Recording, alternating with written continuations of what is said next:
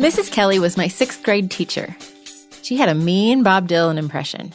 She taught ancient Egypt as if we were all in a riverboat together, sailing down the Nile. Instead of just explaining what archaeologists do, she helped us dream up our own fictional civilization, create artifacts to go along with it, and bury them in the school playground. Then another class dug them up and made their own guesses about the traditions and rituals of our pretend culture. She sparked our curiosity, embraced our preteen quirks, and made us laugh. Chances are you have a Mrs. Kelly or two in your life as well. A teacher who ignited a passion, instilled confidence, or just really cared. Welcome to the Y Magazine podcast, bringing you ideas, stories, and voices from Brigham Young University. My name is Whitney Archibald. So often the headlines about teachers and schools are negative. Shortages, burnout, overcrowding, and underfunding. Yes, these are important problems that deserve our attention and action. But today we're going to celebrate some of the things that are going right in education through the stories of two inspiring teachers who graduated from BYU and went forth to teach. Wesley Morgan, a physics teacher and a finalist for the 2023 National Science Foundation's Presidential Award of Excellence in Mathematics and Science Teaching, and Natalia Benjamin, who was chosen as Minnesota's 2021 Teacher of the Year for her work in multilingual education. When students walk into Mr. Morgan's AP Physics class on the first day of school, they probably expect to snooze behind their copy of the syllabus as he drones on about expectations, policies, and routines. Nope, this is Wesley Morgan we're talking about, and this is no sit down class. I realized if I want to change their view about what physics is, it's going to take daily efforts and just showing them. And so we just jump in and we start doing some physics. And we make it really easy that first day. We've just got some remote control cars and we just make some simple graphs of that. In one of my classes, we make uh, these bottles of different liquids and beads. And when you shake it up, they kind of messes with your head about how balance is. But I just want to show them like this is what we're going to be doing every single day. You can handle it. And even still, I had a student. I mean, we're two months into the school year, and I had a student last week who was like, "Do we do a lab every day?" And, I said, "Yeah, you, you've been here for 20 days now." it's all part of his master plan to get students excited about physics, and it's working. When he started teaching at Springville High in Springville, Utah, about 50 students were enrolled in AP Physics.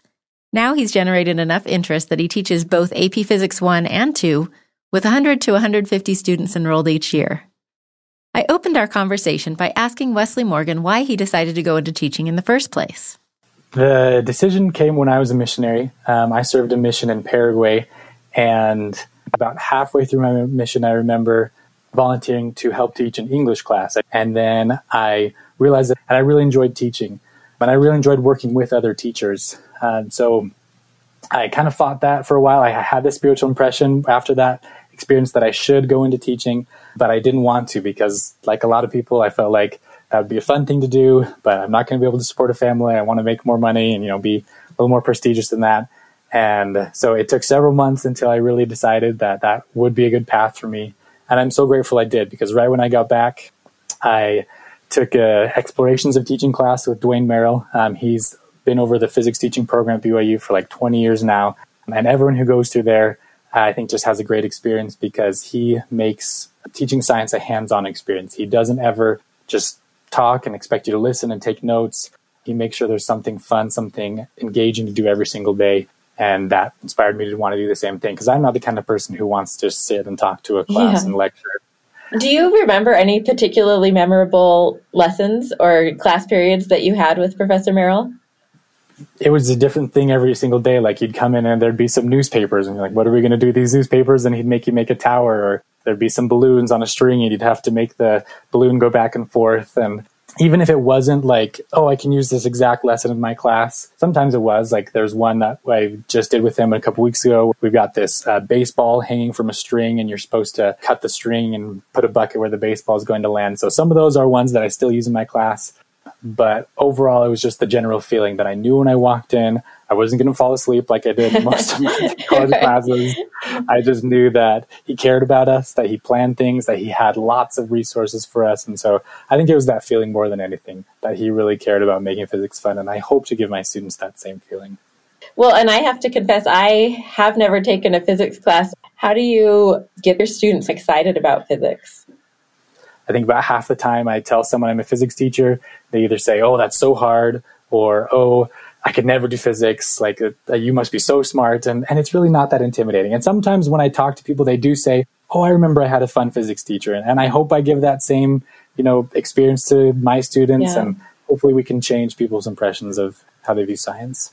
I would say my favorite thing to talk about in all of my classes is always sound because that's around us all the time. Like, in fact, half my students have AirPods in the time. They're able to pull those out, but it's it's fun to talk to them about how sound is transmitted, how someone across the world can make music and you know with instruments, but then how we can record that digitally, how that goes through underground cables and underwater cables to get to their cell phones. So it's really cool to talk about how sound is made, but also the electronic transmission. And it blows their mind sometimes to think about how the internet is connected through all these underground cables, how much of it happens through the air, and just how radio waves work and how those carry sound. It's really fun because that's that's relevant. Like I said, they they all have AirPods in, they all have a smartwatch and a smartphone that they're always playing with all the time, but they've probably never thought about how it works. And so it's yeah. really fun to go through the, the nuts and bolts, at least teach them the basics of, of that because that's their whole life. Yeah, it makes me want to go out and sign up for a physics class and figure out how the world works a little better. yeah, you should. There's lots of great YouTube videos out there. I love showing my, my students those. There's there's definitely resources out there. Awesome. What are some of your goals for the physics program in general at your school? Yeah, I've kind of got two levels of goals based on my two physics classes. So we have AP Physics, and my goal there is to help them be prepared for whatever um, science related career. With my regular physics classes, um, I recognize that most of them are probably not going to go into science. There are a few, and it's always fun to see the couple in that class who decide that that's something they do end up want to go into, and some of them choose to take AP Physics after. Awesome. But for most of them, I just want them to have a basic understanding of how the world works, how things move, how electricity works, how we're able to hear and see things. And I just want to want them to see how cool the world is and be able to come up with a, a physical explanation, not just something they memorize, but something they actually understand. So I, I try to think about how my students learn. And I did notice when I first started that my AP classes uh, were almost all boys. So I've really tried to make sure that the way I teach is accessible to people with lots of different ways of thinking, lots of different interests. If all the examples we use in physics are, you know, weapons and sports and, you know, things that tend to appeal more to boys, then that might feel like um, if you have other interests, you're out of place. So I really try to use lots of different examples, do lots of different ways of teaching. Sometimes we draw, sometimes we write, sometimes we talk about what we're learning. And so I hope that appeals to everyone, not just you know the difference between boys and girls, but people with lots of different learning abilities and backgrounds. I had a girl last year who, just for fun, um, I had her for AP Physics one and two, and just for fun, she built a trebuchet over the summer, and, awesome. and she just loved physics. And so it's really exciting to see that, even though we have that stereotype that you know engineering tends to be more for boys, especially in those college classes, it's been awesome to see that there are um, some girls who are really excited about physics and engineering, and it's been fun to see those who are brave, who are willing to go into that class that might not have as many girls. Um, but then as soon as a few girls start going into the class, then more and more feel comfortable. And it's, it's good to see those numbers grow. And I'm guessing your reputation um, encourages a lot of people to, to sign up for your classes once they find out how much fun all the other students are having in there. yeah, I hope so. And that brings up another question. How do you teach students to be more curious? a lot of it is just giving them time to ask questions instead of just telling your students, hey, we've got these two blocks and our goal today is to see, you know, what happens when they run into each other. It's really helpful to start off allowing the students to ask questions. And there's a lot of different ways teachers can do that. So I usually just have my students discuss it with each other. Some teachers will have students write their questions on post-it notes or on some sort of online survey. Uh, but it's really good to give them the chance to wonder and see what it is they're thinking about when it comes to collisions or when it comes to light and sound like see what do they already know so you can build on that but also what are they interested in and so as you you know see what that feedback is see what they're interested in then they'll feel like those questions are valid and even if we don't get to all of them hopefully they'll you know be excited enough about it that they want to go find the answers themselves oh that's great um, what are some of your goals for the future so originally, when I decided to go into education, I knew I didn't want to be a teacher for my entire career. I really enjoyed teaching. I love it. And I've actually been teaching longer than I expected. I, I originally was planning, I was going to go teach for five years and then see what happens. And then I'm on year seven. Um, but I love teaching. I love being in the classroom. I love working with kids, but I also love working with other teachers. I also want to work on some of the larger system wide problems or awesome. challenges that are out there.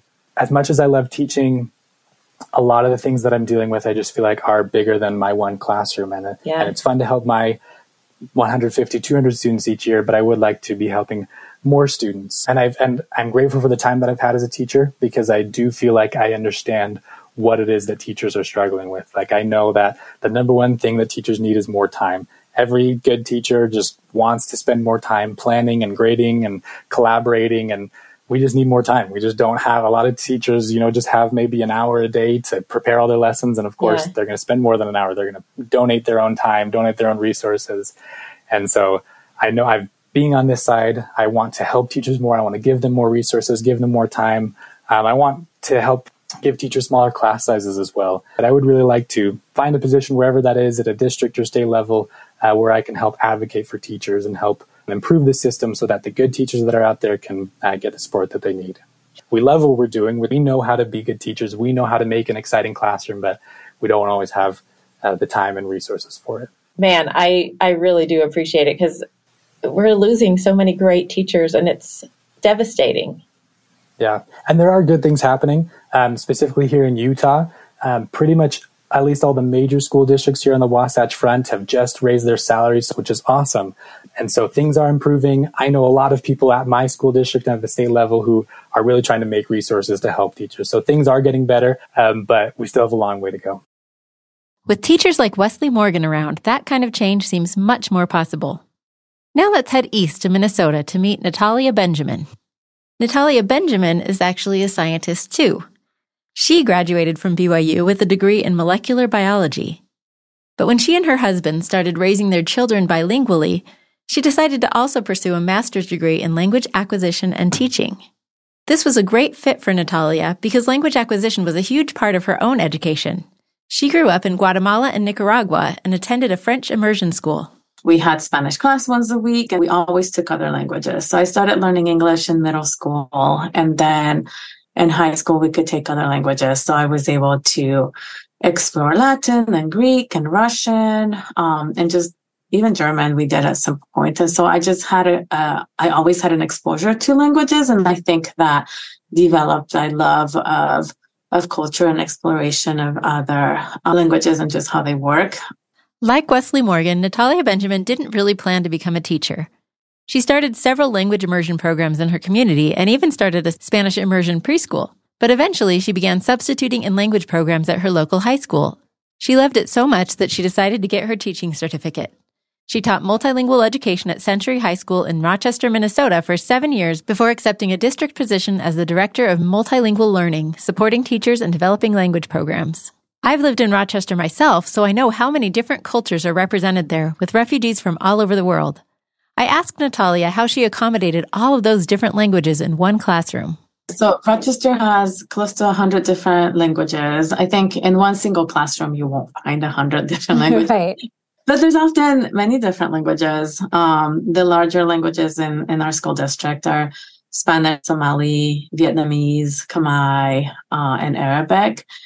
But even beyond those, we have many different Asian languages and many different East African languages and even many uh, indigenous languages from the Americas and other places. So definitely a wide, a wide range of, of cultures and people that come in our schools.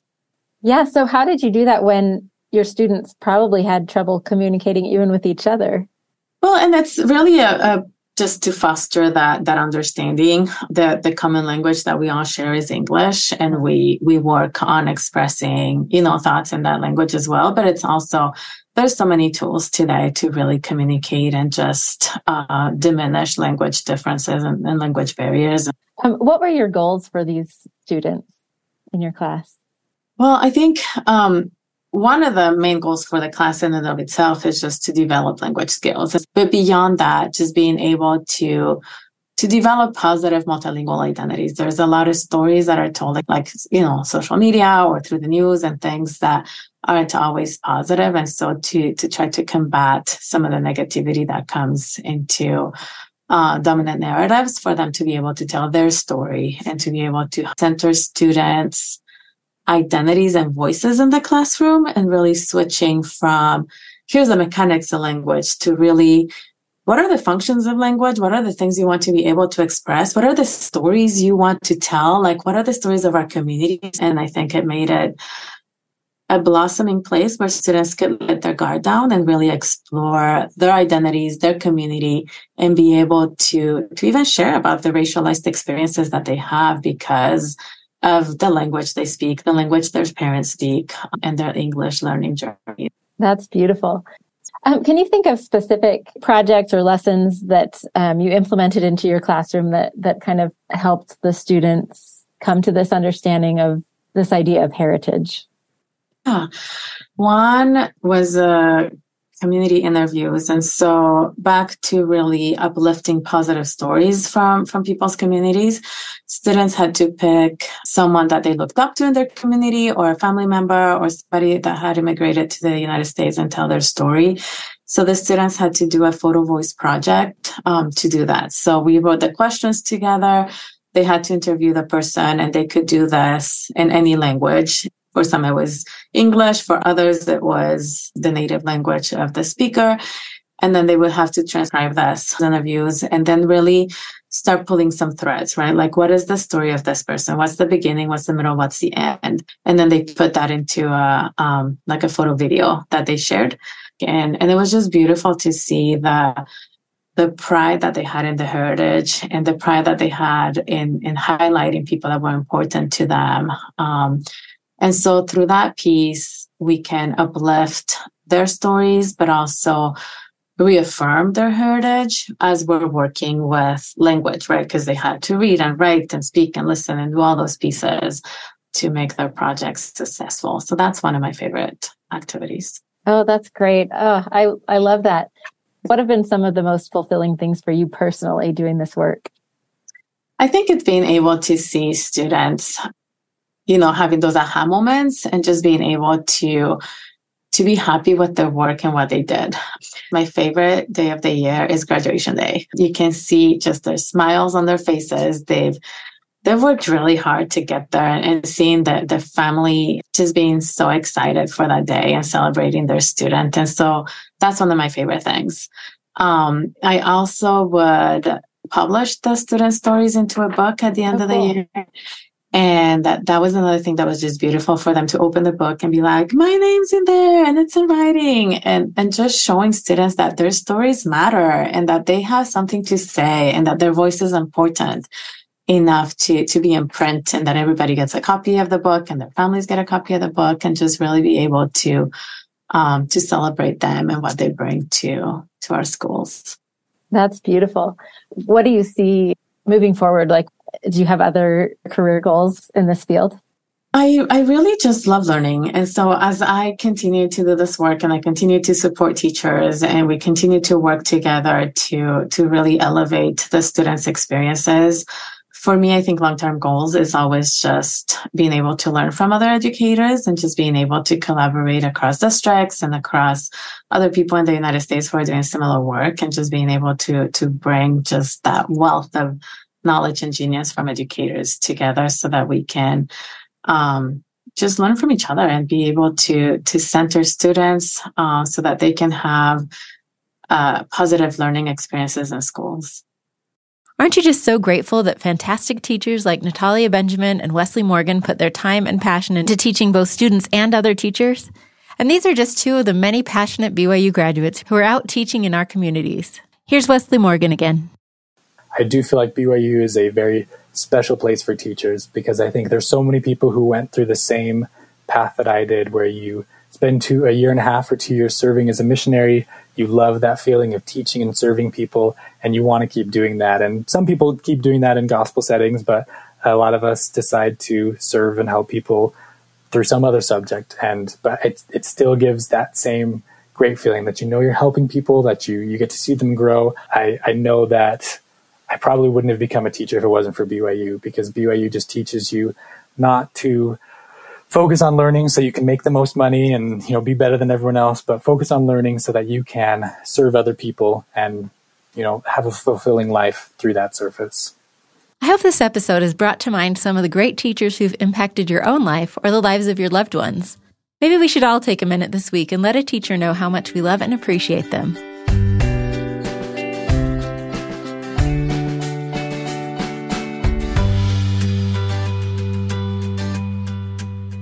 Thank you for listening to the Y Magazine podcast.